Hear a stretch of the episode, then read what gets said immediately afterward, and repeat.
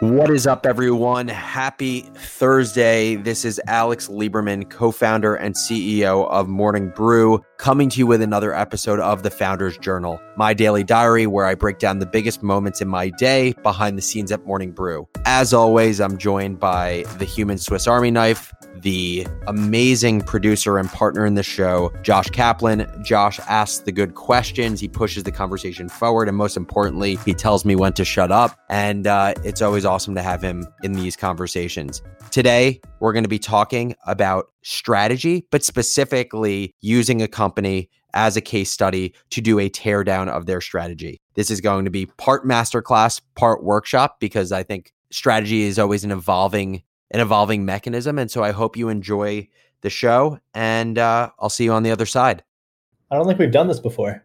This is a new type of episode. I don't think so. And I'd like to start doing it more, because I actually think, selfishly, it'll force me to think more clearly. I think anytime you have a company put in front of you, or you have a 10K put in front of you, anytime you're given some sort of like content and said, okay, you have a blank slate, assess whether this company is going to be successful, forces just, I think, such elevated and critical thinking. So yeah, we should start doing this more. I'm in, and I think it's a great company to start off with, because I think a lot of people don't know about this company. They're very close to us as far as sending emails. So it's far enough away, but close enough to still be super relevant from the Morning Brew perspective. That company is Substack. It is Substack. You introduced it perfectly. It's very much in our world. It is a company that has been pretty high profile for the last year or so, as they've raised a decent amount of capital from some of the biggest investors in the world. So for those of you that have never heard of Substack, the way that they describe themselves is Substack makes it simple for a writer to start an email newsletter that makes money from subscriptions. Pretty simple. You are a content creator. You have some sort of niche, whether it's writing about esports, whether it's doing profiles of some of the biggest business leaders in the world, writing about Bitcoin. With Substack, you have the ability to create a newsletter, grow an audience, and monetize that audience. The way that I think about Substack is it is the content creator's back office. Substack handles the shit that writers and content creators don't want to do, but is such a necessity for building a business and a livelihood. The company was founded in 2017. They have raised, I believe, $17.4 million, most recently raised $15.3 million from Andreessen Horowitz, and they've had incredible traction thus far. I believe the most recent article I read was that Substack had 50,000 paying subscribers across all of their newsletters on the platform. A fun fact about that fundraise from A16Z, that was a year ago to the day, actually, July 16th, 2019. Did not know that. Did you just pull that off the top of your head? There's a TechCrunch article from July 16th that says newsletter platform raised $3 million that I'm looking at. I cheated. Got it. Okay. It's all good. I was just going to say, like, damn, Josh, you have just straight up photographic memory, or you know everything there is to know about Substack. So where this conversation started was on Twitter. Anthony Pompliano, who is a huge Twitter personality, he owns an investment firm specifically focused on cryptocurrencies. He writes a Bitcoin newsletter that he uses Substack to power it. And he had tweeted earlier today the following: Substack is going to be a multi-billion dollar company. They're not a newsletter company, but rather a full stack provider to an entire generation of creators. Their work will break down legacy constraints and significantly expand the addressable market they can serve. And so I see views like this as such an incredible opportunity just to try to think for myself and think about, what is Substack's business? Do I agree with Pomp that they are going to be a multi-billion dollar business? Do I agree with Pomp that Substack is not just a newsletter company, but instead a full stack provider to an entire generation of new creators? And so I took that opportunity. I replied to his tweet with my thoughts on the platform, turned into a nice discussion. I think we're actually going to be having a conversation about this on the app Clubhouse tonight. But I think for starters, leveraging people's viewpoints as opportunity for smart debate is such a healthy exercise. If it's all from the place of learning and growing together, I think there is never downside. And so anyway, here's my view on Substack. I think Substack has built an incredible business. I think Substack has built their business around a few theses that I personally agree with. One is the power of niches in a time where technology has made the marginal cost of creating content zero. So any human being who has internet connection and a device can go online, go on Twitter, go on Medium, and create content, and has access to anyone else on the internet that is consuming content.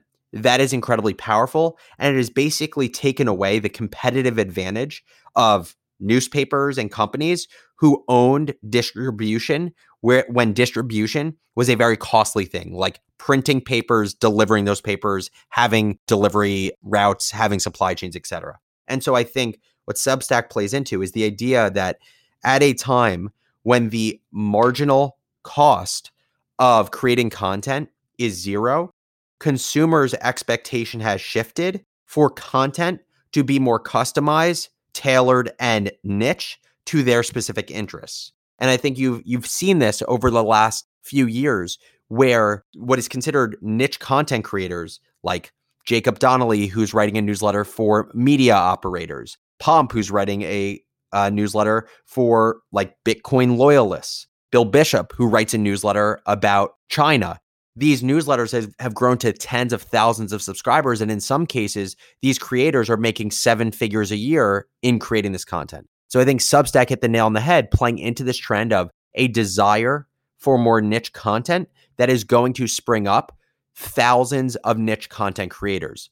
At the same time, email is having a moment, or let's just say emails is not dying, because I think email has been around forever, but people have continued to say that email is going to die. Substack, I think alongside Morning Brew, believes that email's here to stay, and it is such a great mechanism for an opt-in audience to consume content that they want. The third trend that I think that Substack has played into well is basically the idea that creators love to create. They don't love to do any other things. And one of the reasons that creators have been beholden to media companies is because media companies basically do the things that they don't want to do.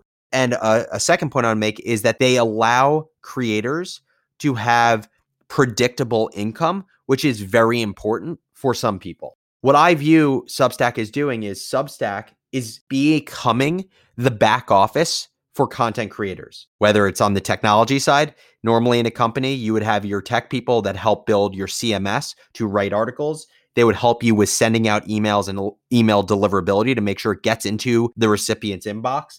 And they would also help you with payment processing. So you're a writer for the New York Times. You don't have to focus on if someone who just subscribed for the Times is able to pay for the Times. There's someone who handles that. So if you're a content creator who wanted to monetize yourself in the past, and you didn't want to worry about setting up the tech for your business, setting up payment processing, you didn't have the ability to do that. Substack gives you that ability, which I believe is a huge win.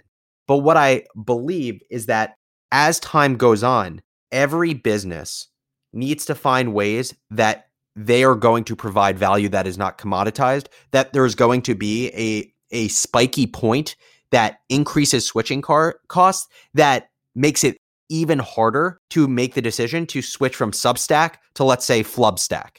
And I think it's such an important point, because if Substack is building a new category for niche creators, which is actually way larger than people initially thought, there will be a Flubstack, there will be a Rubstack, and there will be a Cubstack. And so coming up with offerings that keep Substack's audience locked in is so important. And so what I believe needs to happen to allow Substack to grow and stave off competition is it needs to move from becoming just the back office of a media company to being the back office and the front office of a media company, basically everything other than pure editorial. And so where do I see lock-in being created? I see it on the marketing side, and I see it on the monetization side. Imagine if Substack came to their creators and didn't just say, hey, we are going to let you power your newsletter and we're going to help you handle payment processing. But by the way, you're at 5,000 subscribers. What if we could pair you up with other newsletters on the platform around that size with a similar psychographic of audience to allow you to cross-promote with them to help scale each other's audiences?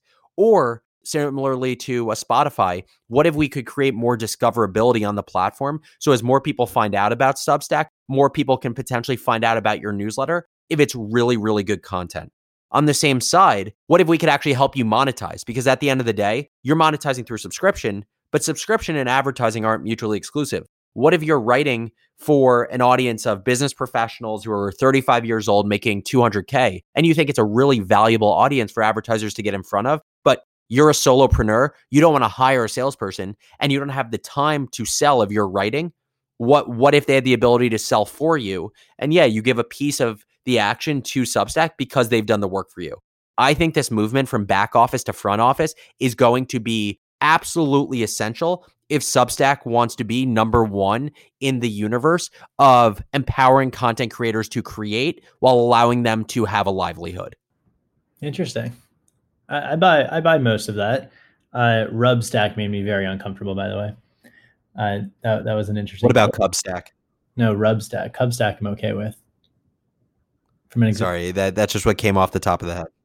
Totally fine. No, it was funny. I think you addressed a lot of the counterarguments. The biggest counterargument that I've heard is what happens when a creator gets so big that they don't need Substack. And your explainer as far as discoverability and monetization definitely makes sense. So I think it's a great analysis. I think we should keep doing these. I'll throw different companies at you from time to time, and we'll see what type of episodes we can come up with. And we'll also track Substack's growth as they continue on. Sounds great. Well, thank you everyone for listening to this episode of Founders Journal and, testing out a new concept with us, which is basically mini business case studies. If you haven't heard of Substack, hopefully you learned a little bit about them. And I would urge you to check them out because I think they're doing really interesting work. And if you ever want to riff about company strategy and specifically Substack strategy, I would love to do that. Shoot me an email at alex@morningbrew.com and we'll talk about it. Thanks everyone for listening and have a great rest of your day.